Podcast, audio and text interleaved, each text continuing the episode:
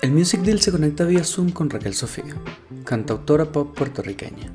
Raquel tiene una larga trayectoria como solista y componiendo canciones para otros artistas. Luego de estudiar jazz en Miami, comenzó su carrera siendo corista de Juanes y Shakira. Esa experiencia fue un último push para comenzar a escribir sus propias canciones. Sus primeras sesiones de composición fueron con Juanes y Ednita Nazario. Raquel ha participado en un gran número de colaboraciones. Cantó en dos temas con Leaf Walkers, super banda formada por miembros de Pearl Jam y Guns N' Roses. Grabó en el álbum Game of Thrones de HBO, participó en un NPR Tiny Desk y fue nominada en los Latin Grammy como Best New Artist en el 2015. En el 2018, su segundo álbum, 2AM, fue nominado como Mejor Álbum Cantautor. Ese año también fue nominada a los Grammys en la categoría Best Latin Pop Album. Hablamos de su recorrido en la industria, el ejercicio de componer junto a otros artistas y de los altos y bajos del camino. Raquel Sofía recibió una nominación para los Latin Grammy de este año como Mejor Canción Pop, Un Amor en Cuarentena. Con ustedes, la conversación con Raquel Sofía. Raquel, nosotros no tenemos una, así, una presentación así, tú sabes. Tú, eres, tú, tienes tú tienes tu podcast. Nosotros ahorita estábamos hablando que nuestro podcast arranca como cuando entras a un cuarto y ya están unas personas hablando de algo. Ok, ok. Hoy escuché el episodio de Juan Pablo. ¿Te gustó? Me encantó. Es uno de mis favoritos. Me encantó. Creo que Juan Pablo dijo un montón de cosas y unos cuentos súper, súper, súper interesantes. Además, yo no lo Es que conocía. Juan Pablo la tiene clara, cabrón. Sí, total, Sí. total, total. Y además como se ha convertido en ese productor de, de, de, de la música en español, ¿sabes? Sí, Eh, full. Y, y súper cool. Em, estuvimos haciendo un- la investigación que, neces- que hacemos para cada episodio y tengo que decirte que una de las cosas que me sorprendió total, eh, porque yo creo que conocía tu carrera más reciente, no, no conocía a lo mejor todo lo que, lo que habías hecho en tu carrera, fue que en el 2014 hiciste un Tiny Desk de NPR. Ah, sí. Lo que es súper crazy porque fue como que para ese tiempo el Tiny Desk no era lo que ahora, como que estaba arrancando y no habían habido tantos artistas latinos y me invitaron porque yo tenía una canción que subí a YouTube que se llama No me importa y ellos lo pusieron como entre las, qué sé yo, 100 canciones favoritas de Tiny Desk del año, random, no de Tiny Desk, de NPR. Cayó entre sus canciones favoritas del año y me invitaron a hacer un Tiny Desk y yo fui a hacerlo sin saber, en verdad, como que lo gigante que era un Tiny Desk y agradezco mucho casi que agradezco no haber sabido lo gigante que era un Tiny Desk porque me lo, me lo pasé cabrón, no sentí presión, como que este Félix, el tipo que, que hace los Tiny Desk, que es demasiado pana, entonces me divertí tanto porque no sentía presión, porque no sabía que los Tiny Desk se iban a convertir en lo que son ahora. Claro. Y a ti te contactó Félix, Félix Contreras. Sí, Félix, y fue a través de Félix. unas amigas, fue todo como súper, fue súper orgánico, como que ellos me vieron en. YouTube, les gustó una canción que yo había hecho y me invitaron y ya. Qué Hoy en día todavía te gusta ver esa presentación o, o ¿Sabes qué? Ahora, o sea, pienso que haría las cosas diferentes, pero por otro lado, como que es un Tiny Desk que se le nota como la frescura y la felicidad, y mucha gente me conoció como por eso. Se le nota que yo estoy simplemente como que bien feliz de estar ahí, estoy pompeada, no siento presión, simplemente me divertí. Entonces, yo amo ese Tiny Desk, este, no sé, no sé, tal vez lo haría diferente con canciones más nuevas. Yo no había ni sacado un disco todavía cuando salió ese Tiny Desk. O sea, no tenía ni mi primer disco y hice un Tiny Desk casi con mis canciones que yo cantaba por ahí ya. Entonces, es como muy de principiante. tenías un EP. No, tenías- nada, no tenía nada. No tenías nada publicado, pero tenías canciones, varias canciones Ey. listas. Tenía unas canciones en YouTube y así me invitaron, pero no tenía ni disco, ni EP, ni nada. Fue súper loco. Qué buen plan. Tu carrera como solista es tipo un pico así gigante, súper rápido, por lo que vi. Sacaste un disco en el 2015 y te nominaron Best New Artist Latin Grammy Sí. de una vez. ¿Sabes qué? Te les voy a hablar súper claro porque siento que esto es un podcast para hablar claro y de, de amigos como que a mí me firmaron en Sony y fue como que eres la próxima estrella, vas, te vas con toda, no sé qué, me nominaron, todo iba así increíble, subiendo, subiendo, subiendo y después, ¡prum!, se quedó. Y fue súper loco porque nadie te prepara para eso, cabrón, nadie te prepara para ese momento, como que nadie te prepara para que, para que no todo se dé como tú lo soñabas. Y, y aprendí un chingo de eso, cabrón. Aprendí un montón de, de esas cosas y, y sí, como que tuve un pico así súper rápido, me nominaron, salió el disco, cuando salió mi primer disco salió número uno en iTunes y después como que se frenó, la disquera dejó de contestarme el teléfono, no me gané el Grammy, eh, me estuvo un año sin sacar música, me deprimí horrible este, hasta que hice AM, que en verdad me revivió y el disco que yo siempre quise hacer, yo amo ese disco, pero sí fue súper loco, como que ya yo venía de ser corista, fui solista, me nominaron, todo iba increíble, de momento nadie me contestaba el teléfono, nadie me paraba bolas, no había plata para el proyecto, no había plata para sacar sencillo, no tenía management, como que de la noche a la mañana cambió todo. Estaba viviendo, me mudé a, Mayagüez a vivir en casa con mis papás. O sea, nominada para un Grammy y durmiendo en mi cama de toda mi vida, ¿me entiendes? Como que claro. Era súper algarete, cabrón. Claro, porque es más difícil, es más difícil, como dices que nadie te prepara para eso, es más difícil que tengas esa subida, ese pic alto, rápido, y que de repente ya no, ya no está pasando nada, a que, a que te cueste llegar y, exacto, exacto. Exacto, uno no entiende por qué y como que uno dice, ¿por qué será que ya ahora me ignoran? ¿Por qué será? Entonces fue como un struggle volver a, hacer un disco, me tardé, escribí, yo para 2AM, después de mi, la nominación, que fue con Te Quiero los Domingos, mi primer disco, hice 2AM, yo escribí más de 100 canciones para 2AM, estaba como en una búsqueda y, y sí, lo que tú dices, exacto, cuesta más porque te prometen tantas cosas y van pasando tantas cosas. Yo fui la primera artista latina en ir a Spotify, van pasando tantas cosas y después no pasa nada. Y uno se queda como en, holy shit, ¿qué coño está pasando? Pero me río porque aprendí un cojón y crecí un montón de eso y hasta lo agradezco. ¿Sientes que esa segunda nominación con 2AM fue como, te la disfrutaste más? La primera a lo mejor fue como todo muy rápido y fue todo muy eh, fue como una locura y esta, esta segunda la disfrutaste más.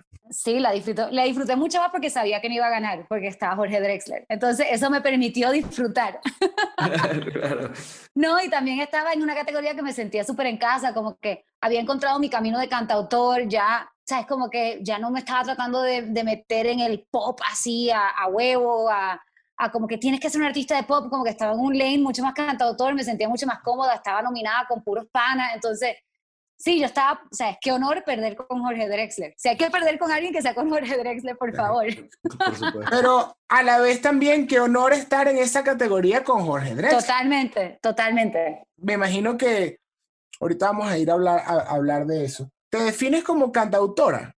Sí, yo soy cantautora pop, porque en verdad yo escribo, yo siento que no soy cantautora en el, el género cantautor, digamos, como que se refiere un poquito más a, a los cantautores tradicionales, a Sabina y a ese tipo que, de, de, cantautor que tiene un poquito más de trova, un poquito más, yo creo que Cani tiene mucho de eso, yo creo, creo que este, Drexler obviamente tiene mucho de eso. Yo soy una cantautora mucho más popera, pero sí soy cantautora porque como que mis canciones, lo que yo canto tiene que venir de mí. Yo no sé, como que para mí es súper importante eso y y súper importante que mis canciones sean historias de mi vida. Como que me cuesta mucho sacar canciones, aunque sean un hit, esta canción es un palo, pero si no tiene que ver conmigo, no, no, me, no me interesa. Ok, tocando ese punto, antes quería tocar otra cosa, pero ya que lo mencionas, me parece interesante eso, porque sé que eres una compositora muy exitosa, tienes unas, unas canciones increíbles, muy bonitas, con distintos artistas. Y cuando compones con otra persona, todavía intentas buscar en esa experiencia personal para poder desahogarlo en las letras o si ya has logrado con el tiempo poder escribir de, un, de una tercera persona, del cuento de una amiga que escuchaste o, o, poderte, o poderte poner los pies de otra persona para escribir. Pues, mano, en verdad, a mí me gustaría ser como McCartney, como Bob Dylan, que escriben de cosas que ellos observan en el mundo, pero yo soy cero así. Como que, aunque esté triste, y la persona con la que estoy escribiendo quiere escribir de amor, pues tengo que jalar de un lugar de cosas que yo he vivido en el amor, como que tienen que ser siempre súper personales. Lo vivo, o sea, soy demasiado egocéntrica y es como que las canciones tienen que salir de algo que yo he vivido y que yo he sentido.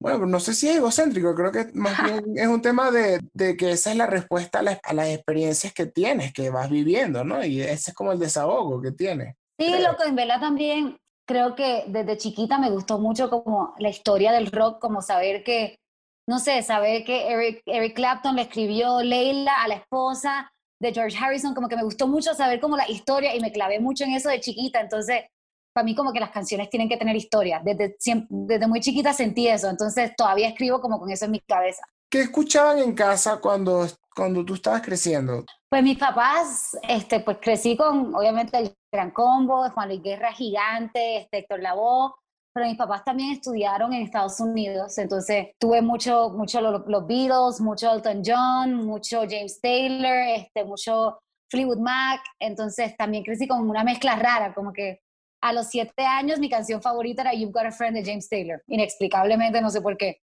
Entonces crecí un montón como con música gringa y también con las influencias latinas. ¿Y Claro. en qué momento te das cuenta que, que la... eh, Sé que escribiste una canción cuando tenías ocho años. Mis primeras canciones las empecé a escribir súper chiquita, eran como poemas que le escribía a los niños que del colegio que me gustaban, pero no se las mostraba, no me atrevía. Y, ¿Y te acuerdas cómo decía? ¿Te acuerdas la primera? que- No, la tengo primera las libretas guardadas, tengo las libre- la libreta guardadas. Eran como súper intensas. Yo soy bien intensa todavía, entonces la intensidad empezó temprano. Pero imagínate, a los nueve años estás escribiéndole canciones a, a tu- a los amores no correspondidos de los nueve años. Total. Yo llevo sufriendo desde los nueve años por el amor, cabrón. No puede ser así. Porque también vi que de, de- de tu primer disco al segundo hay, hay como una transición. Es Te quiero los domingos a 2 de la mañana.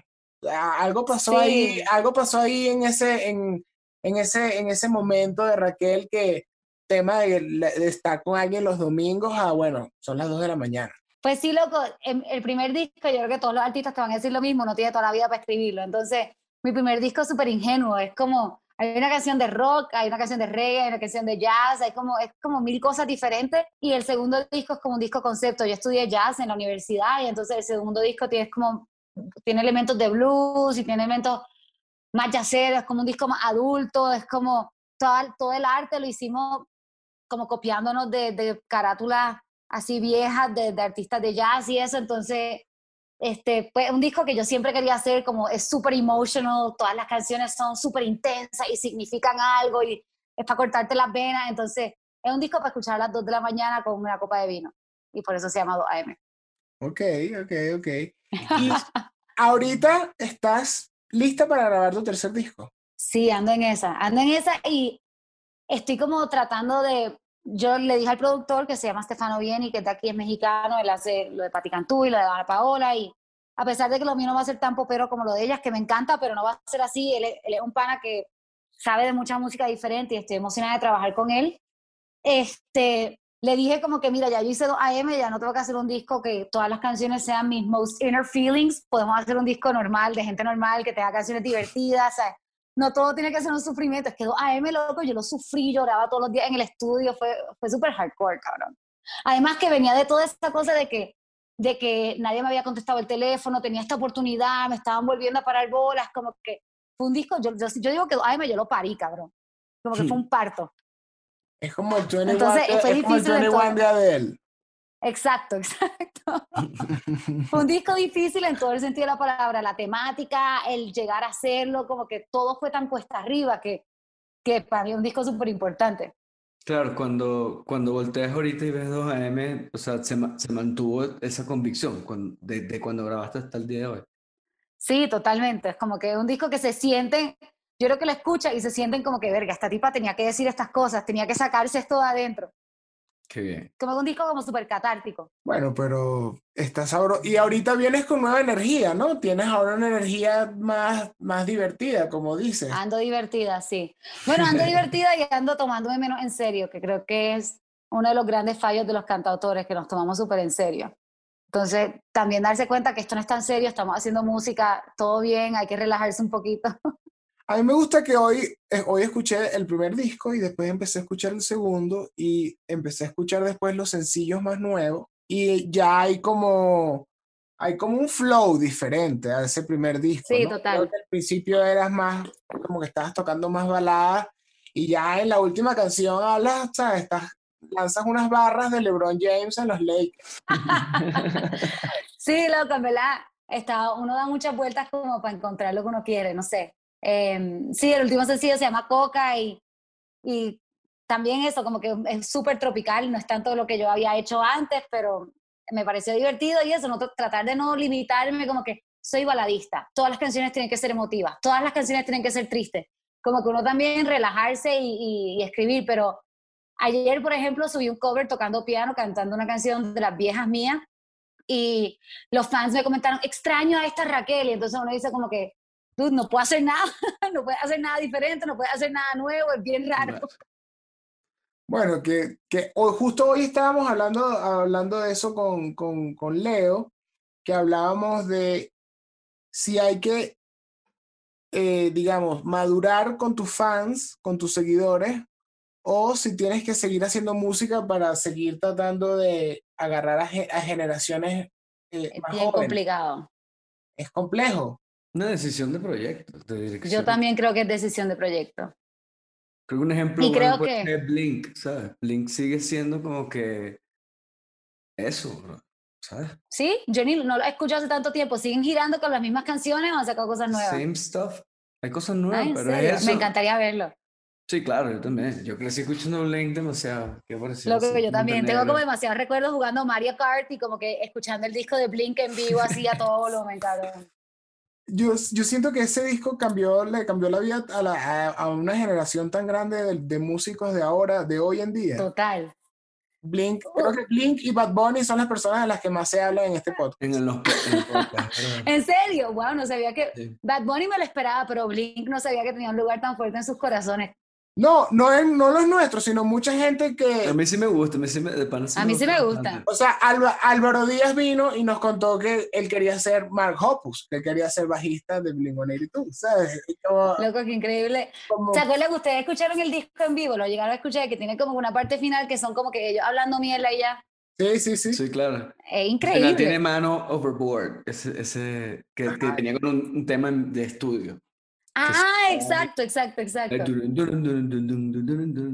Y era todo como que parental advisory cuando le ponían eso a los discos y yo me sentía tan peligrosa escuchándolo, como que, wow. Raquel, ¿cómo? Hola, Beto. Hola. Que la que- Beto, pues. Qué ¿Qué es la que mal. hay? Hoy Te hoy lo he hecho, no, hoy lo he hecho todo mal, me llovió. Estamos aquí, así estamos pasa. aquí, estamos unidos, estamos unidos. ¿Qué tan, qué tan importante es la puntualidad para la música? En verdad, Una pregunta. yo odio a la gente que llega tarde, pero te voy a, dar- te voy a perdonar a ti. No, ¿Sabes qué? Tú sabes que a mí me pasa, tú sabes que a mí me pasa que yo vivía muy lejos de la, de la- la casa en donde yo vivía, estaba muy lejos del colegio donde yo estudiaba, pero muy lejos. O sea, yo toda la vida fui como que mis amigos me jodían, tipo, no, que, que lejos vive Beto. Entonces, nunca me llevaron a tiempo al colegio, siempre llegaba tarde. Y me ha afectado en toda mi vida esa. Beto llegó tarde, Llego tarde para todos Beto lados. llegó tarde a su boda, Raquel. ¿En serio? Pero no, pero Pues no lo dudo, loco. No, el que llega tarde, llega tarde. Llega tarde, mano, qué locura. Pero bueno, sigan, sigan, No, perdón. Ajá, Raquel, quería preguntarte. Bueno, Beto, en verdad, Pregúntame. estamos lánzalo. haciendo como un last dance, yendo para, ¿sabes? Para adelante y para atrás. Ok. Y quería preguntarte, Raquel, ¿cómo se hace para ser corista de Juanes y de Shakira? No sé, loco, fue súper crazy. Este, yo me gradué de la universidad y estaba cantando en discoteca en Miami. O sea, ese era mi trabajo y, y me llegó, una vez me escribió alguien y me dijo, mira, que quieren que audiciones para un blog de Juanes. Y yo, ok. Y mandé un video cantando Valerie de Amy Winehouse y como a las dos semanas yo como que lo mandé y dije, ya, no me, no, no, no, me lo dieron, se agarraron a otra persona, qué sé yo. Y como a las dos semanas me escribieron, mira, este, ya este, te escogieron para ser la corista del Unplugged, empiezan los ensayos el martes. Y yo como que, ¿what? Y, y siento que, no sé, fue como del destino y del mundo y de conocer a la persona que me mandó para allá y de mandar el video correcto. No sé por qué, o sea, no te puedo explicar ni por qué me eligieron a mí, ni cómo se hace, no tengo idea. Simplemente o suerte o estar en el... No sé, no sé, no sé, loco, te lo juro. En verdad, no, no, no sé ni cómo llegué ahí, pero lo agradezco porque ese fue el momento que me cambió la vida un poquito. ¿Cómo fue toda esa experiencia? Pues, mano, yo estuve girando con Juanes, hicimos el Unplugged y después giramos como dos años, año y medio, y después giré con Shakira como seis meses. Y fue súper cool. Es, es muy loco porque se te abre el mundo en bien poco tiempo. Como que yo había viajado a Estados Unidos y que sí, una vez a Cartagena, ¿me entiendes? Y de momento, en menos de un año has conocido Europa, Estados Unidos, Canadá, Latinoamérica, como que... Y también estás viendo las cosas como a un, a un scale, a una escala de, de producción que después cuando llegas a ser el artista tú dices, ah, esto no era como la, la, la gira de Juan. esto no es como la gira de Shakira, ¿verdad? O sea, era como que un scale, o sea, hicimos que si el show de Jimmy Fallon y Good Morning America y los premios ECO en Alemania, era una locura, cabrón, pero fue muy cool especialmente porque fue trabajar con dos artistas que admiro desde que soy bien chiquita. Tenía los posters en la pared, especialmente Shakira. Yo creo que a todas las mujeres de mi generación, Shakira fue como una influencia gigante. Entonces fue demasiado cool trabajar con ellos y conocerlo y, y ver su ética de trabajo y ver como lo mucho que se entregan. Y les tengo que decir algo, ser corista es lo máximo porque haces todo, como que gozas de los conciertos, de las fiestas, de todo el high, sin tener que despertarte a hacer promo, ni hacer entrevistas, ni hacer Claro. como que era bien divertido sin tener la presión y, y lo disfruté un montón y me abrió un montón de puertas. Es como cuando yo empecé, yo era corista de Juanes y después él me pidió que abriera los shows. Y yo le abría los shows tocando guitarra y cantaba mis canciones y me cambiaba y hacía el show de él. Entonces, sí fue como una oportunidad que me abrió un montón de puertas. ¿Esto fue en qué momento? ¿En qué momento ya tenías tu disco fuera o fue era antes? No, nada, no tenía nada. Fue antes de, había subido canciones a YouTube, fue alrededor del Tiny Desk. Ok. ok. Sí, había subido unas canciones a YouTube y, y nada, y me dijeron que, que, pues, que abriera los shows y ya con Shakira me habían firmado en Sony, pero todavía no había sacado música. ¿Qué cosas yo percibo que, que mm, de ti, mira esta percepción, ¿no? Uh, Que eres como alguien que en la, en la música, yo siento que yo lo hablaba hace, tiempo con unos, con, con Acapella, un, un am- un amigo rapero, que él estaba como que haciendo medio, ¿sabes? Eh, comparaciones deportivas o con distintos gremios con respecto a la música y las personalidades de ciertos artistas, ¿no? Y para mí yo siento que tú tienes como un poquito esto de, o sea, cuando uno pone Raquel Sofía en el buscador, a mí me da la sensación de que estás pasando por una cantidad de experiencias y de momentos que se ve que tienes rato, ¿no? Tipo en esto, que tienes debes- como una especie de warrior dentro de, lo, de esto, ¿no? Y uno que lo ha vivido desde, total. estoy en un barcito, trabajé cantando para X artistas, etcétera, etcétera. ¿Qué cosas de, estas, de estos super artistas con los que has trabajado has adoptado en, en las producciones tuyas, ¿no? Como que, que- que- qué cosas en común pueden tener estos super artistas grandísimos que tú hayas dicho, coño, mira, esto lo voy a implementar en, en esta producción pequeña dentro de un bar que voy a hacer hoy o en este video que vamos a hacer. O sea, que O sea, perdón porque se fue la luz a mitad, si no ven me quedé en oscura. No sé. Oh, sí. ¿Qué carajo está pasando? Se fue, es que estoy Ah, pues- channeling, channel- channeling Puerto Rico. Estoy No, channeling que Puerto Rico, también. entonces estoy sin luz, cabrón. También Mamón se desconectó. Quizás se le fue la Ah, luz tal vez se fue la luz también, debe ser. No, sí. Ahí viene. Yo estoy aquí, yo estoy ¿Se te aquí. fue la luz? Ah, mira, No, no, no, se estoy aquí, estoy aquí. No, la ¿Y qué, única. qué pasó? ¿Qué pasó? No, loco, pues este. ¿Qué cosas? Me estabas preguntando qué cosas he aprendido de ellos que ahora aplico. O sea, ¿qué cosas eh, viste que te, te hayan... A mí me pasa, por ejemplo, yo una vez eh, de gira, cuando yo giro con gente que es como más grande, ¿sabes? Que tienen Mm. como esos valores de producción, o de repente tienes la oportunidad de ir para un videoclip y tú ves ciertas cosas que tú dices, wow, pero yo por qué no Pero estoy eso- haciendo esto, ¿no? Sí, loco, en verdad como que yo siento que hay un nivel, especialmente con Shakira, espérate, perdóneme chicos, ahí se llegó de nuevo, me ven. Especialmente con Shakira, o sea, Juan es súper músico y Juan es súper como que deja las cosas fluir un montón, pero, y yo soy como que más de ese lado también, pero siento que, que de Shakira le aprendí que como que no hay ningún detalle que está de más.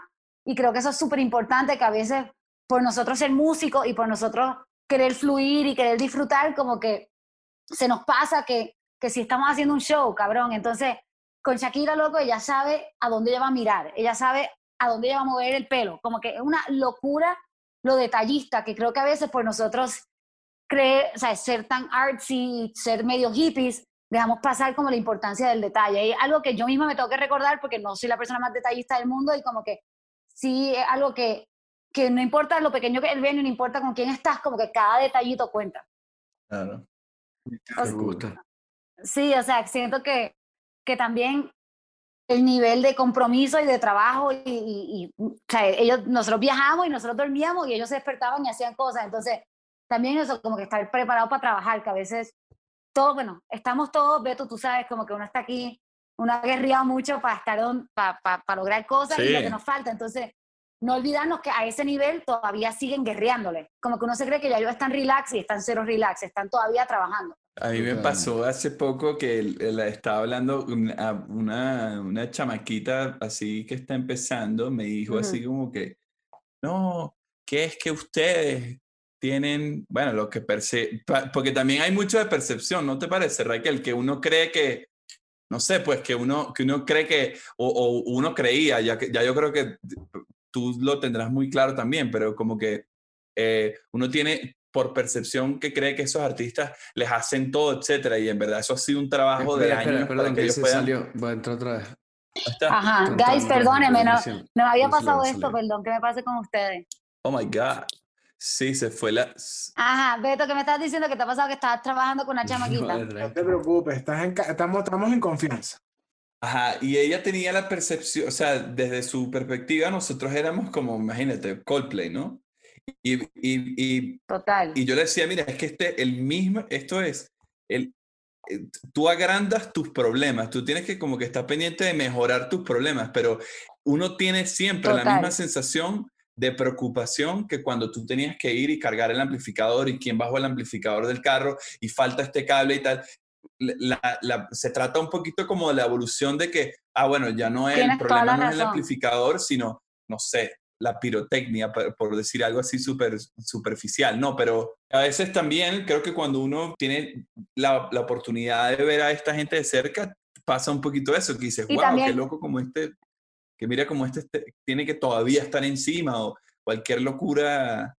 Imagínate lo que sería hacer que sea un Super Bowl, ¿verdad? Como que claro, loco, pero también asusta porque uno dice, ah, diablo, esto no se aliviana nunca. Nunca, no, es peor, es peor. Es, peor. O sea, yo me acuerdo cuando yo estaba empezando, yo grabé un dueto con Víctor Manuel, el salsero, lo ubican. Claro. Eh, increíble, un tipo, es tipazo, súper chistoso, y me acuerdo que yo estaba quejando de mi disquera y no sé qué, y Víctor me dijo, Raquel, es que todos tenemos los mismos problemas. Tú tienes los mismos problemas que yo, que Ricky Martin, que, o sea, todos tenemos los mismos problemas, pero a, diferentes escalas. O sea, todos estamos luchando por lo mismo. Estamos, entonces, si eso es algo que uno piensa que, uno piensa que Shakira o que whatever, esta superestrella, están relajadas y en verdad están en otro nivel con sus otros problemas. Y, y es loco.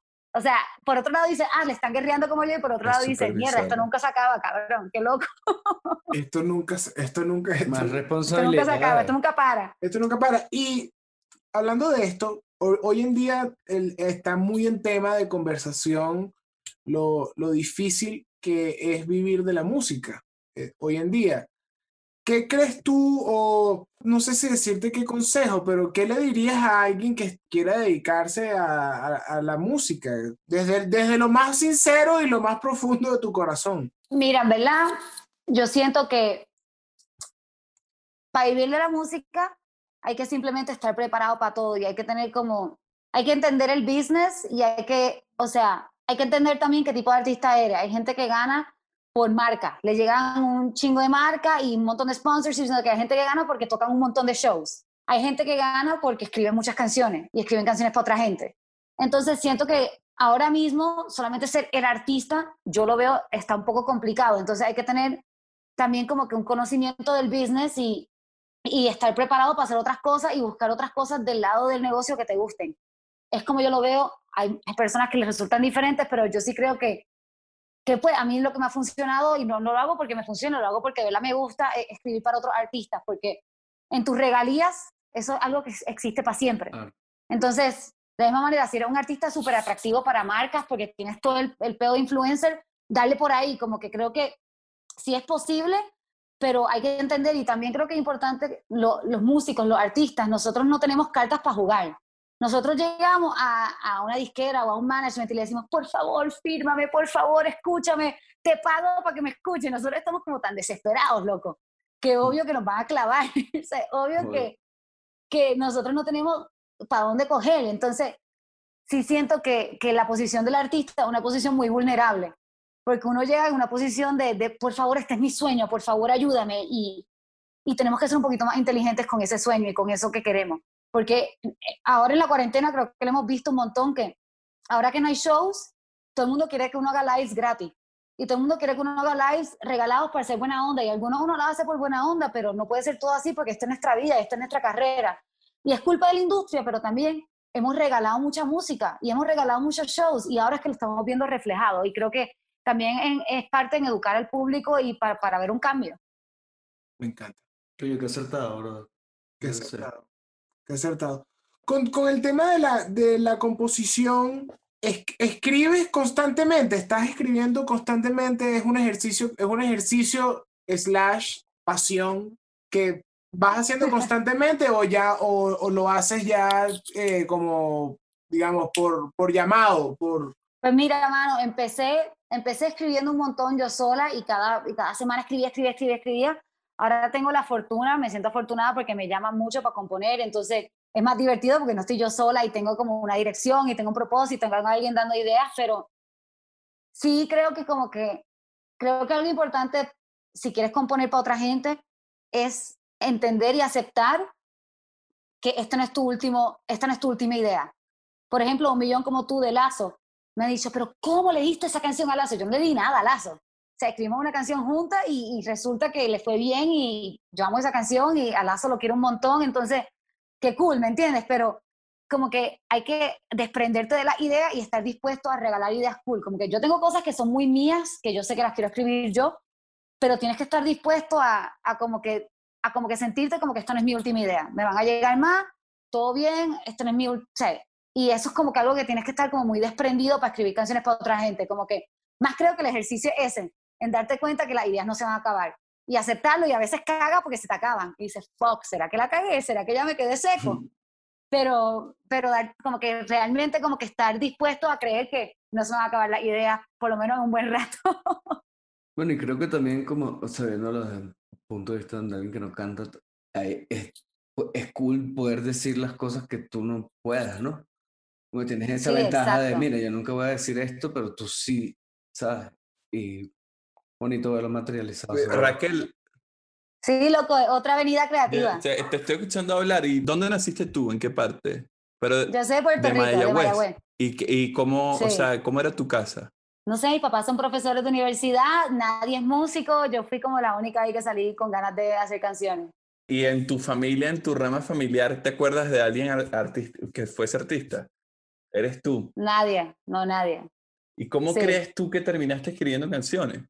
No sé, lo como, como que siempre me, a mí me obsesionan las palabras, por eso tengo un podcast, por eso tengo un blog, por eso también tengo un mailing list, como que a mí me encanta, estoy obsesionada con expresarme, cabrón, desde súper chiquita, como que me gustaba mucho expresarme, escribía en libretas, párrafos y, páginas, como que no sé de dónde, me encanta escribir. ¿Y qué haces? O sea, me encanta cantar y me encanta tocar, y pero que me encanta tocas guitarra, ¿cierto? O sea, es el instrumento que te acompaña. Toco guitarra muy mal, pero toco. Sea, escribes con la guitarra casi todo. Casi todo, sí. A veces, a veces varío, pero en verdad casi todo con la guitarra. Sí, y me he tratado como que, yo sé que ahora está de moda escribir con un beat y la vaina, pero eso soy cero yo, lo he tratado, de verdad que it's not my thing. ¿Cómo te adentraste a, a la música? O sea, ¿cuál fue ese momento ratatouille, la mezcla entre la fresa y el queso?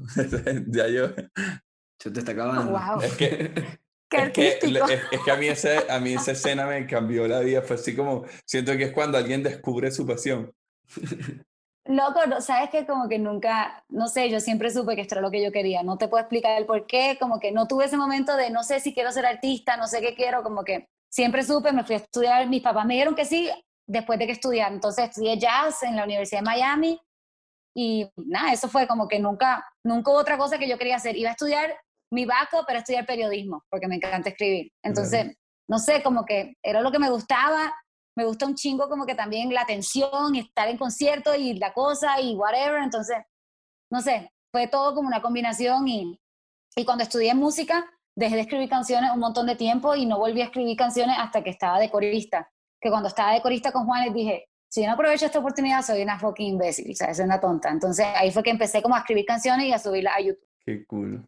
Y bueno, mira, qué bien. Ok, seguimos, perdón, es que me dio curiosidad. Te estaba escuchando y dije, coño, ¿de dónde salió? relax. Eh, a mí me encanta que hayas preguntado eso. Me encanta que hayas preguntado eso. Hoy en día, Raquel, ¿cuál es tu, de, de tus distintos eh, outputs creativos, el que más te gusta? ¿Te gusta más la Raquel que canta, la Raquel que escribe para otros artistas? ¿Te gusta estar más, sabes, detrás de, de cámara? ¿O te gusta, te gusta el, tu proyecto, Raquel Sofía, es lo que más te gusta? Pues, mano, yo creo que los dos se complementan porque ser compositora y componer para otra gente me mantiene como activa en, en, haciendo música que, o sea, me mantiene activa y me quita un poquito de presión a mi proyecto. Entonces, ahora que, me, que estoy fuera de mi disquera y que estoy a punto de firmar con una disquera que me da como mucho más, pues con una distribuidora en realidad, como que poder componer como que le quita presión a que Raquel Sofía salga en los premios Juventud y se gane todo y como que le quita como presión a eso porque, o sea, yo quiero componer canciones que, que me gusten y que le funcionen a otros artistas y más que nada que a ellos les gusten porque al final del día es la meta, que les gusten a ellos y con mi proyecto poder hacer lo que quiera. Entonces, creo que una cosa existe con la otra. Si yo solamente cantara, sentiría tanta presión de que a mi proyecto le tiene que ir cabrón y tiene que ser lo que pega y tiene que ser lo que suena. Entonces, como que como compongo para otra gente, me quito esa presión y, y no sé, mano, como que las dos me gustan y yo amo cantar y a veces me peleo porque digo, wow, la gente me ve más como compositora que como cantante y paso así como toda mi crisis existencial. Les cuento aquí porque pues la verdad, esto es para ser sincero, paso toda mi crisis existencial, pero no sé, creo que es súper parte de mi camino y la verdad, mano, a mí me encanta componer, me encanta el flow de estar en el estudio y que llegue el artista y preguntarle, mira, ¿qué quieres hacer? Y de qué escribimos y cómo te sientes y qué estás escuchando y vamos a darle como que me encanta ese papel y también me encanta estar en una tarima. ¿Cómo es ese proceso cuando estás escribiendo que te conoces a un artista y le preguntas y tienen esa, ese momento de, de, de conocerse y de hablar de lo que quieren? ¿Cómo hacen link esas canciones, esas rimas? ¿Cómo pues, sucede ese proceso? Pues mira, mano, yo he tratado de par de maneras diferentes y hay gente que le gusta llegar con una idea a la sesión de la otra persona a mí no me gusta tanto porque no me gusta cuando me lo hacen a mí. Como que tú no me conoces como tú sabes lo que yo quiero cantar, entonces porque tienes una idea. Esa es como mi opinión. Entonces yo no le hago eso a otro artista. Yo como que cuando llegan les pregunto y que tiene ganas de estar, siempre como que me, meto como súper presenta en sus vidas, como que tienes novia, este, ah, y la gente se abre con uno porque andan en un flow creativo, como que, no, mi novia está a distancia, entonces sí, ah, pues escribamos de eso, como que trato de sacarle algo que, que quieran escribir de algo que realmente se les sienta sincero, porque los que los van a cantar son ellos, no soy yo. Entonces, que se sienta como relevante en su vida. Y sí, como que eso es lo raro que ha sido de la, de la cuarentena, de componer por Zoom, porque no está esa oportunidad de tomarse un café, de tomarse una, una cerveza y, y, conocernos de verdad y poder escribirle, ah, que tienes ganas hoy, o que llevas escuchando, ponernos referencias, que te gusta. Y, y, pues por ahí, como que soy más de, de tratar de conocer al artista y hacer algo que él quiera hacer o ella quiera hacer, en vez de imponerle lo que yo, esto es lo que yo creo que tú deberías hacer, porque a mí me lo han hecho y me encabrona. ¿Y, qué, y, qué, cuál es la diferencia entre una sesión, o sea, tienes como un método, un ritual entre cuando escribes para ti o cuando escribes para otra persona? Cuando escribo para mí, casi siempre escribo sola.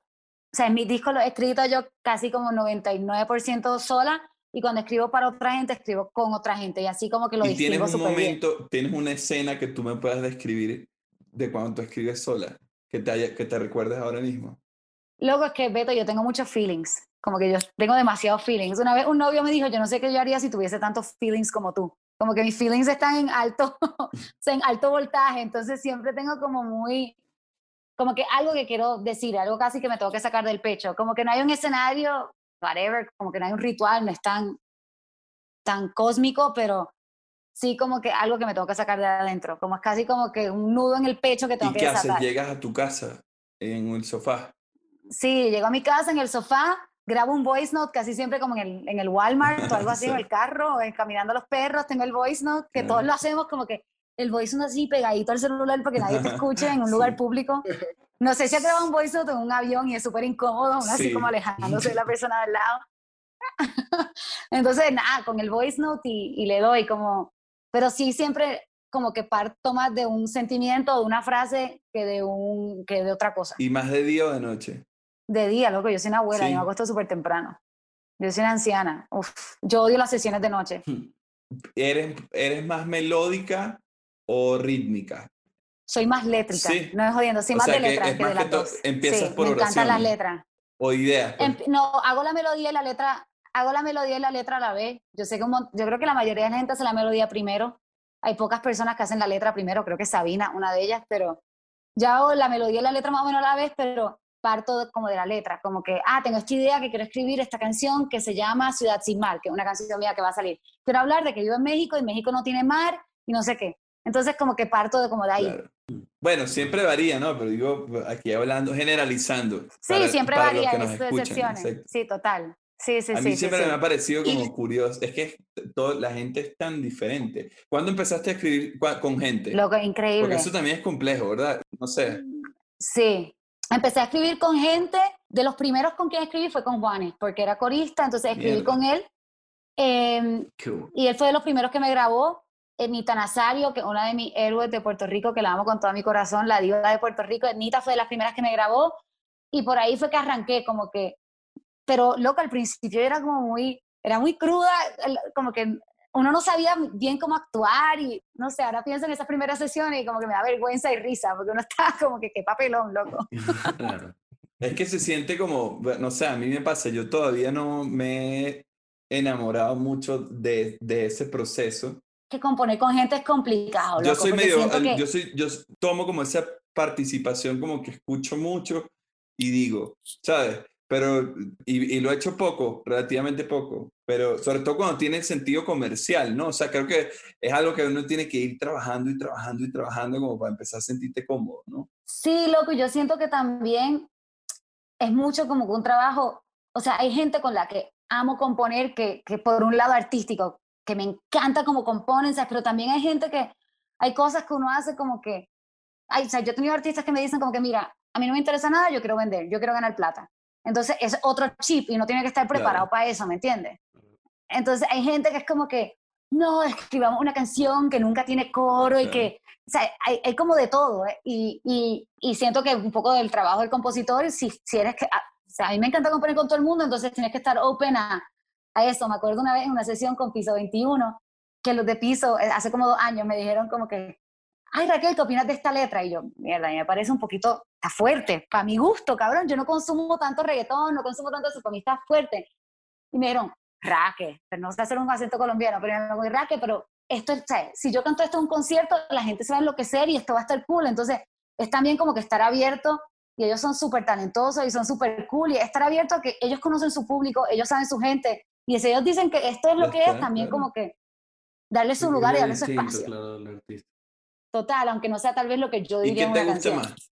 De, ¿De qué? de los, del proceso comercial o artístico. O sea, ¿tienes alguna preferencia? No sé, no sé, loco, me gusta la gente, lo más que disfruto de componer es la gente que se atreve a decir cosas diferentes, por eso disfruto un montón componer con Lazo, porque Lazo como que dice cosas random en sus canciones, un millón como tú dura como cuatro minutos y medio, tiene un puente súper raro, este, lo- el verso es menor y después es mayor y después otro, to- o sea, es como que es todo raro y amo componer con gente que, que no le tiene miedo a ser diferentes, porque siento que algo que le estaba contando a- aquí antes de que tú llegaras, como que, que hay como, hay, hay mucha gente que te dice lo mismo, Claro. loco, ahora, y se- están súper de moda ciertas cosas. Siento que hace dos años todo el mundo quería ser como Servando, y todo tenía que ser Sí. doble sentido, y todo era doble sentido, Todo loco. era doble sentido. Todo era como si se inventaron el doble sentido, loco. Entonces, como si quisiera hacer un pez para mojar mi nariz en tu pecera, no existiera Claro. ya, ¿me entiendes? Como que... Y, y entonces ahora está súper de moda las imágenes y quieren meter imágenes a huevo donde sea. Y no, porque tiene que ser una imagen súper específica. Aquí vamos a un carro rojo, Chevrolet, no sé qué. Entonces, como que uno va con moda y me gusta a veces no dejarnos llevar por las modas y simplemente escribir una canción. Eso es cuando es Claro. refrescante. Totalmente. Ah, porque, exacto, hablábamos, hablá- hablábamos, Beto, que Raquel, entre todas las sesiones que hay, hay algunas sesiones que son como más metódicas o, est- o estructuradas y hay otras, hay otras sesiones que tiene de composición que son refrescantes, que son más, más libres, creo yo. Sí, exacto. ¿Se te, se te da más fácil hacer, hacer coros o las estrofas? Porque el coro tiene como esa presión de tienes que hacer un coro catchy, que sea pegajoso. Mira, los coros son demasiada presión para mí. Que estrés un coro, cabrón. Yo sí, a mí me encantan los precoros. Soy muy fan de los precoros, creo que es mi fuerte. Necesitas un buen precoro, I got you, cabrón. claro. O sea, no tan importante, pero más o menos. Pero es el, que, es el que hace el build-up, es el que hace el build-up. Claro. Claro. Yo soy increíble para el build-up, el resto no. A mí eso me, o sea, Claro, a mí me la- impresiona esa vaina, eh, por lo menos a mí me pasa, a mí me gustan los coros, yo, a mí es lo que más me, los versos, me parece, por eso los raperos me impresionan.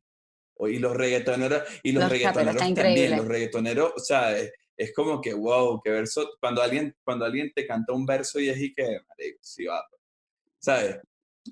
No, loco, yo, yo en serio le he aprendido tanto haciendo sesiones de reggaetón como que la tienen tan clara. Siento que el lenguaje que usan es súper aterrizado, que a veces nos sobrecomplicamos nosotros y ellos están como, es que así es que se habla. O sea, admiro mucho como que las ganas de que todo sea un hook, las ganas de que cada parte de la canción sea memorable, como que eh, me encanta ese género y como, y llamo los chanteos. Yo siento Claro, que los chanteos sí. es lo mejor que le ha pasado a la música latina en un ratito.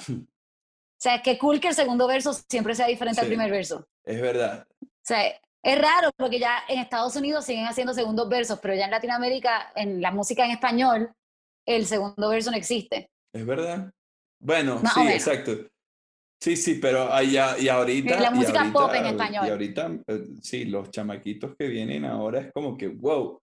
El- de hecho, hoy estaba cantando una canción, venía en el, en el, en el carro cantando una canción de Vic Soto que estaba cantando un verso. Y el otro día escuché también un track que habla como de la- las esposas, ¿cómo que se llama? Vamos, la que- coño, vale, son boricuas, una vaina buenísima. Y escuché el track completo y dije, mierda, esto es un verso. O sea, era como un pedacito del track y yo, wow. No, loco, son increíbles. Hablando de los, rap- de los raperos, eh, aprovechando que, que, que, que Raquel también está aquí, tienen un tema los dos, tanto Raguayana como Raquel, con PJ, que digamos Lo amo, es qué bello es PJ. esa- es, es como esa nueva cara del, del hip hop. El doctor de- del en- rap. En Puerto Rico. El doctor del rap, muy bien. Me- no la había escuchado, eso está increíble. El doctor, no, PJ es demasiado. Además de ser tipazo, no tengo ni que decirlo porque todo el mundo lo sabe, que talentoso, loco, y como que canta canciones con contenido, de lo que dice, tiene, o sea, siento que un aire fresco que hacía falta. Total. El sonido de él y, la, y, su, y, y- y lo que escribe. Y lo que dice. ¿Quieren saber algo súper loco? Él, fue- él fue estudiante de mi mamá de biología. Ah, sí, Qué buen plan. Sí, y fue súper raro porque, él, ah, que tú haces, ah, mi papá está en biología, ¿cómo se llama? Y él, anda por el carajo, tu mamá fue maestra. fue súper random, sí. Qué cool. Eh, me dices que, estu- eh, que estudiaste jazz. ¿Qué, quién- ¿Cuáles son tus artistas referencias del jazz? Pues, mano, yo creo que mi cantante favorita de todos los tiempos es Ella Fitzgerald. La amo, o sea, con todo mi corazón. Easy Living es uno de mis discos favoritos y el de ella, el concierto de ella en Berlín en vivo también es brutal y me cambió la vida un poquito, o sea, no un poquito, me cambió la vida cuando la descubrí. Amo a Sinatra, este, amo a Carmen McRae, a Sarah Vaughan y a todas esas como cantantes torch, de torch songs, como le dicen. Este, es que eran muy serias y estaban viviendo, o sea, también pongamos en, o sea, el mundo en el que estaban viviendo, eran mujeres negras viviendo en un Estados Unidos súper racista, en un ambiente de jazz súper heavy, de drogas, de hombres, o sea, eran tipas muy serias y muy talentosas que, que se daban a valer en ese mundo y que, y que, o sea, la admiro demasiado. Entonces, amo, amo el jazz y amo, amo todo eso. También, o sea, me encanta Miles Davis, me encanta Ch- Chet Baker, este, bueno, por ahí Charles, eh, vale, por Mira, ahí un si, fuese- si hiciéramos una, una, mira esta, mira esta pregunta. Estoy- esto es que me tomé unos tragos, Ajá. me tomé unos tragos. Me tomé unos Está tragos. bien, está bien. Ya ando con una copa de vino. Mira. Si estuviésemos haciendo una película, mamón, ¿verdad? Y se lo voy a preguntar a Ajá. todos, ¿ok? Y la película fuese como Cars, pero en vez de ser carros, fuesen instrumentos. ¿Qué instrumentos serían cada uno de ustedes? Ajá. Wow. Sí, Te fuiste sí, YOLO, cabrón, con esa pregunta. a- empezamos con Raquel. Mierda. Hmm. No sé por qué yo pienso que yo sería un saxofón. No sé nada del saxofón y lo sé tocar, pero yo me identifico full. Tenor, Con un saxofón tenor. ¿Por qué? Porque te gusta, te- es, tu, Tenor. es tu favorito. ¿O no? Sí, de todos los saxofones es mi favorito. El soprano es muy pussy, el bajo no tiene mucho uso, entonces me quedo con el Y tenor. si tuvieses un instrumento que quisieras que, o sea, no, no tienes El- como un instrumento que ya coño, ojalá hubiese tocado esto. Me encantaría ser Claro. bajista.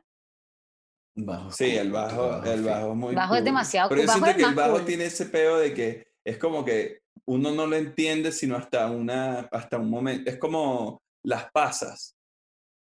Un poquito, Sí, ¿no? te entiendo. Las paso. Que uno El tiene que las como pasas a- de la la gente que toca bajo de chiquita es medio extraña y llega un momento en que maduras y dices, coño, qué pendejo que no toque el bajo. Es que es raro porque no, no te puedes acompañar a ti mismo. Entonces, un instrumento Sí, es raro. como, sí, sí. Ok, entonces, Pero siento que si el bajo la caga, se escucha horrible. Todos los otros instrumentos pueden disimular, pero el es bajo el si la caga, es el horrible. alma. Es el Uno alma. no, uno no entiende esa Sí. importancia, bueno, por lo menos yo y mucha gente con la que he hablado, como que el- después de, eh, es como después de una edad o después de haberte involucrado, dices, oh, qué locura el bajo, ¿no? Total. Mamá, ¿qué instrumento serías tú? Lancen.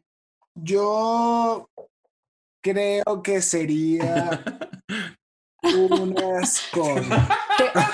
Una conga. Ok, lo puedo ver, lo puedo ver. Qué bueno, qué bueno que Sería serías una una conga, weón. Sí, bueno. Sí, percusión. Sabe comer. No, pero tú Me serías gusta, las congas, gusta. que algunos se están riendo. Todas African Face. Claro, claro. Y a veces después está, a lo mejor, a lo mejor son como, tienen como doble personalidad, Claro, ¿sabes? Hay que una más que brava es que la la otra. feliz y la otra es la conga Claro. brava. Claro, qué genial. Va, va, va. Ajá, y Topo. Mm, Topo es demasiado guitarra. Sí, Topo sería- No, pero es que verdad yo soy súper No, no, pero es que yo- un pedal. no, no, no, yo soy Sí, total. Ñero, Yo creo que sería una pandereta. No, pero Una la pandereta, es pandereta. como Sasú, Sí, sí. siento.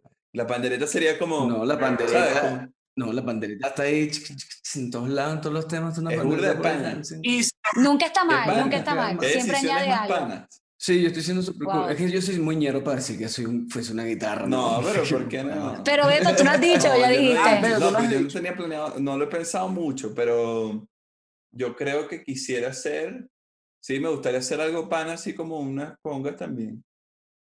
Las congas son panas, las congas son panas, o sería también, pudiese ser también así como, como, pues la batería puede ser también, Lo- pero siento que la batería sería alguien como más, como un skater, ¿no? No, Un skater. No. Tú no eres como No. skater. Tú tienes vibe de No, skater. No, Tú no no, no, skateabas. no skateaba. Tú es que Topo, tú skateabas full. Sí, Un poquito, sí, sí. ¿Tú Topo?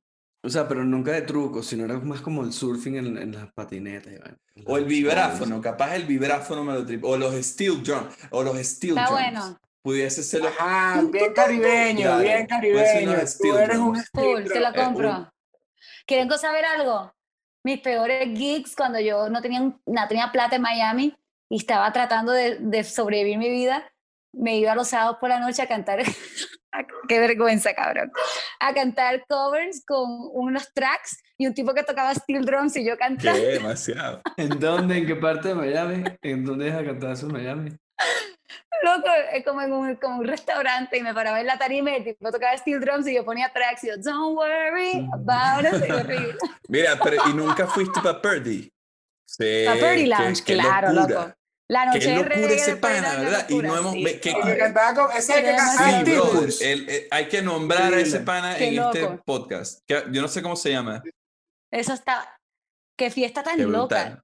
Era los Era como lunes y jueves, lunes. creo. Sí, Lunes. Ajá. era algo así, era, una noche Yo no sé rara. si ellos siguen, Creo que pero para los que nos están escuchando, cre- creo que eso todavía existe. Purdy Lounge en Miami Beach. Hay una banda de reggae brutal Sí, Que hace covers y de Marley, de increíble. todo. Eh, y es como una Sí, de sensación, pues, Era o sea, increíble, como que sí. los que no lo Ujú. conozcan. y ustedes fueron alguna vez, había como un cuartito de atrás con gente Claro, sudando. bailando dancehall, dancehall. claro. Claro. Yo una vez me metí en ese cuarto a bailar dancehall. y fue así que, uh, wow. No, qué loco. Era Sí, demasiado sí, sí. cool. De Y América. todo el mundo sudando, era como full sudado.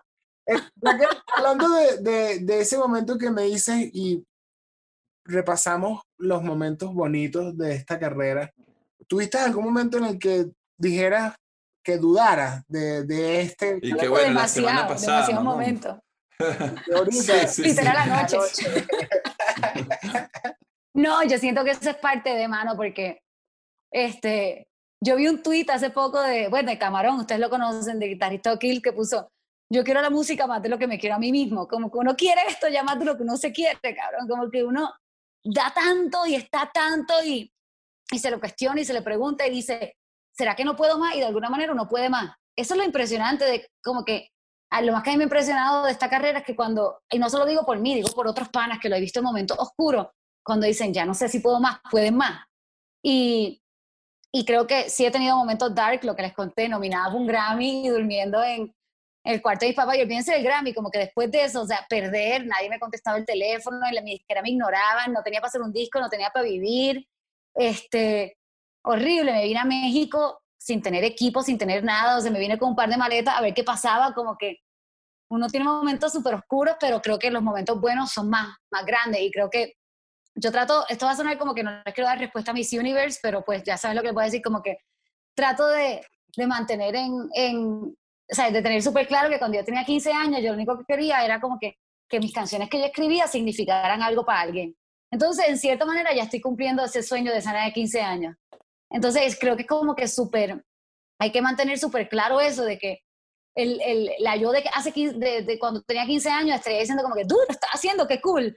A pesar de que uno siempre quiere más, de que nunca es suficiente, de que siempre hay otro paso, de que siempre hay más, uno ya está haciendo lo que uno soñó. Y, y, y sí como, de, a, a pesar de los momentos oscuros que uno dice como que ya no me aguanto, sí es como mantener eso de saber que, ok, ya, ya estoy ahí, ya estoy haciéndolo. Venga, Había, cuando, ¿Te acuerdas cuando fui para los Grammy? Que era como, le hicieron una broma de honor a Alejandro Sanz. La, ¿Cómo se llama esto? La noche...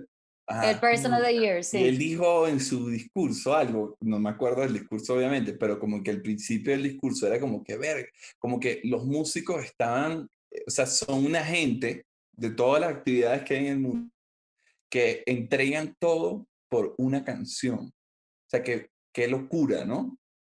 Y es verdad, o sea, no sé, me claro. eso por lo que dijiste, como que, que es, lo, es tal cual, ¿no? Arriesgas es súper loco. Es tipo, o sea, arriesgas tu vida entera, ¿no? creyendo en que una vaina que, una cosa que va a sonar te va a, a ayudar en algo.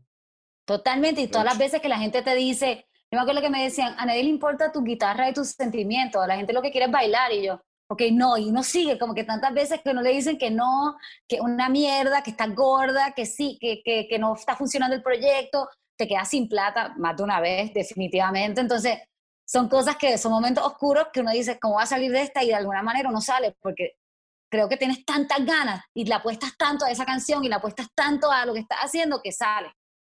A mí me gusta esta energía, aunque estamos hablando del, del momento oscuro, porque ya estamos, ya llegamos a la hora. Raquel, ¿viste qué rápido? Ok, va. Wow, que digo, es que time flies when you're having fun. ¿Qué les digo, guys? Me gusta que aunque hablas de, de, de, todas esas cosas oscuras, siento que estás, ojo, yo te conocí la semana pasada cuando, cuando hicimos el video, pero yo siento que estás en un momento que en el que estás segura, que te, te estás feliz con el proyecto que tienes ahorita, con las canciones que tienes, eh, eso es lo que me transmites a mí.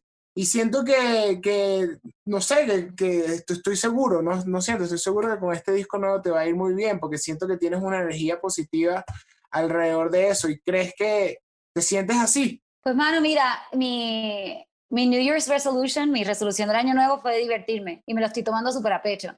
Siento que nosotros antes tocábamos música por diversión y se convierte tu trabajo y te dejas de divertir y te causa más estrés que diversión y me quiero divertir. Entonces, me, me, o sea, eso es lo que estoy transmitiendo, que en verdad la estoy pasando bien y no me estoy tomando tan en serio y siento que también tener, componer para otra gente y todo eso hace que mi proyecto como que se aliviara un poco y hace que, que estoy disfrutando y la estoy pasando bien y quiero, quiero divertirme de nuevo con la música, que algo que a uno se le va cuando sientes tanta presión y, y, y tienes momentos malos y, y o sea, quiero divertirme y, y espero que eso lo, ojalá eso sea lo que estoy transmitiendo y ojalá eso sea lo que, lo que plasme en el disco, aunque sean canciones tristes, pero que se note como que esta tipa le pasó cabrón cantando esta canción triste. Recomiéndanos, recomi recomiéndanos tres canciones. ¿Mía? Bueno, vamos a hacer, vamos a hacer O oh, de lo que sea. Tres canciones, tú, recomienda tres canciones de otros artistas y que estés escuchando ahorita full. Y uh -huh. lo que siempre le preguntamos a varios, a, a, lo que le hemos preguntado a varios artistas. Si llegara uh -huh. alguien, que, un extraterrestre que no conoce tu música y uh -huh. quiere escuchar, quiere conocer el proyecto de Raquel Sofía para cuadrar una gira por, el, por la Vía Láctea, ¿qué, ¿qué tema le dices que escuche? Ok, bueno, las tres canciones. Número uno, ya sé que la han escuchado, pero está increíble, Hawaii. Yo amo esta canción de Maluma. Qué gran canción, loco. Y amo que los reggaetoneros están cantando de desamor, están metiéndole feelings, como que me gusta. Hawaii, número uno de mis canciones. En Los Ángeles, de Haim, es la primera del disco, está increíble. Y la de, la de Cheo, la de pa, pa, pa, para todo el día en la cama. Wow, yo amo estoy esa en ese amo el disco entero, qué esa canción. Mm. ¿Cómo? ¿En serio? No, bueno, sí, bueno, sí, sí, sí, sí, sí estoy, sí, sí estoy. Qué buena canción, es lo máximo. bananana. Qué cool. Esa, esa, Viste, y esa, esa es de las pocas cosas que he hecho Ah, ¿no sabía? alguien Sí, No, que eh, amo ese disco y amo esa ese disco canción. quedó brutal. Sí, es que en la cuarentena le di, en la cuarentena le dimos con todo ese disco. Este, y una canción mía, yo recomiendo Te odio los sábados, es de mi primer disco. No sé, es como, es mi, de mis canciones favoritas que yo he escrito, entonces esa es la que yo digo. Te odio los sábados. Ok. Por ahí hay que entrarle a Te odio Raquel los Sofía. sábados. Ok. Los Exacto. Y, haciendo, y jugando aquí a, a The Last Dance, así vamos a hacer zoom out. Y yo quería preguntarte, el 2016 tienes dos temas con, con Leaf Walkers, ¿no? Sea, para, para los que no Ah, sepan quién sí. es- qué fue o qué es, no sé, la verdad, el estatus de eso de Leaf Walkers era un, fue Yo un creo que ya no están juntos. del guitarrista de Pearl Jam, Mike McCready, creo, el bajista de Sí. Guns N' Roses y el baterista de Screaming Trees. No me acuerdo cómo se llama el pana, ¿no? Creo, tu pana debe ser mejor.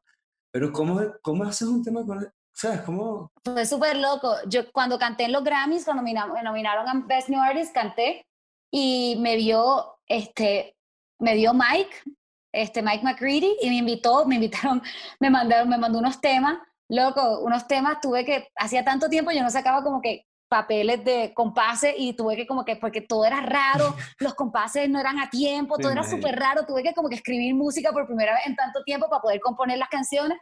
Entonces me mandaron unos tracks para que le escribiera encima y me, me fueron, me llevaron a un concierto de Pearl Jam en Miami, me encontré con Mike en el backstage y le mostré la música y lo grabamos, fue súper loco. Oh, qué- ¡Qué, Wow, qué qué locura! Creciendo, Sí, fue súper ¿escuchaste, loco. ¿escuchaste alguna vez Pearl Jam? Creciendo. O sea, tipo algo más... Sabes de- que no la famosa. escuché, no, nunca la escuché creciendo y esa noche en el show me volaron la cabeza, fue increíble, ¿verdad? Fue una experiencia súper loca. Qué cool.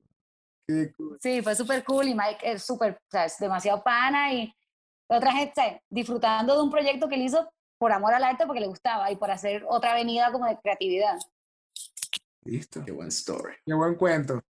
Raquel, gracias 20 por, puntos. por tu tiempo. Gracias por... Gracias a ustedes, guys, qué divertido estuvo. Increíble, increíble. Me, eh, me encantó Coca, la- el sencillo nuevo. Ay, qué cool que te gustó. Me thank encantó, you. la, me encantó la, la referencia a LeBron James. Yo, mira, vale, pero Raquel, Raquel está into basket, ¿sabes? Into NBA. Sí, full, baloncerista full. Qué dura, qué dura, qué dura. Aquí en este Qué cool que te guste, aquí en. Music Deal somos fanáticos de la NBA. En verdad, de todos los deportes, ese me quedo con la NBA también, me quedo con el básquet. Qué cool, qué cool, qué cool. Nada, Frank, gracias por tu tiempo. Mucho éxito. sí. Cuídense, Mira, guys. tú estás Gracias. Aquí, tú estás aquí en, México, ¿verdad? Coño, Yes, cuándo nos juntamos, vale. ¿Verdad? Démosle con todas, sea tomarnos unos tragos. de una. Hagámoslo. Esto todo tiene que pasar, En que verdad, janguear. claro. Bueno, con los momentos están difíciles, pero tiene que pasar. That's happening, claro que sí. Gracias. De- Bye, guys, cuídense. Chao, Chao. Gracias, mi niña.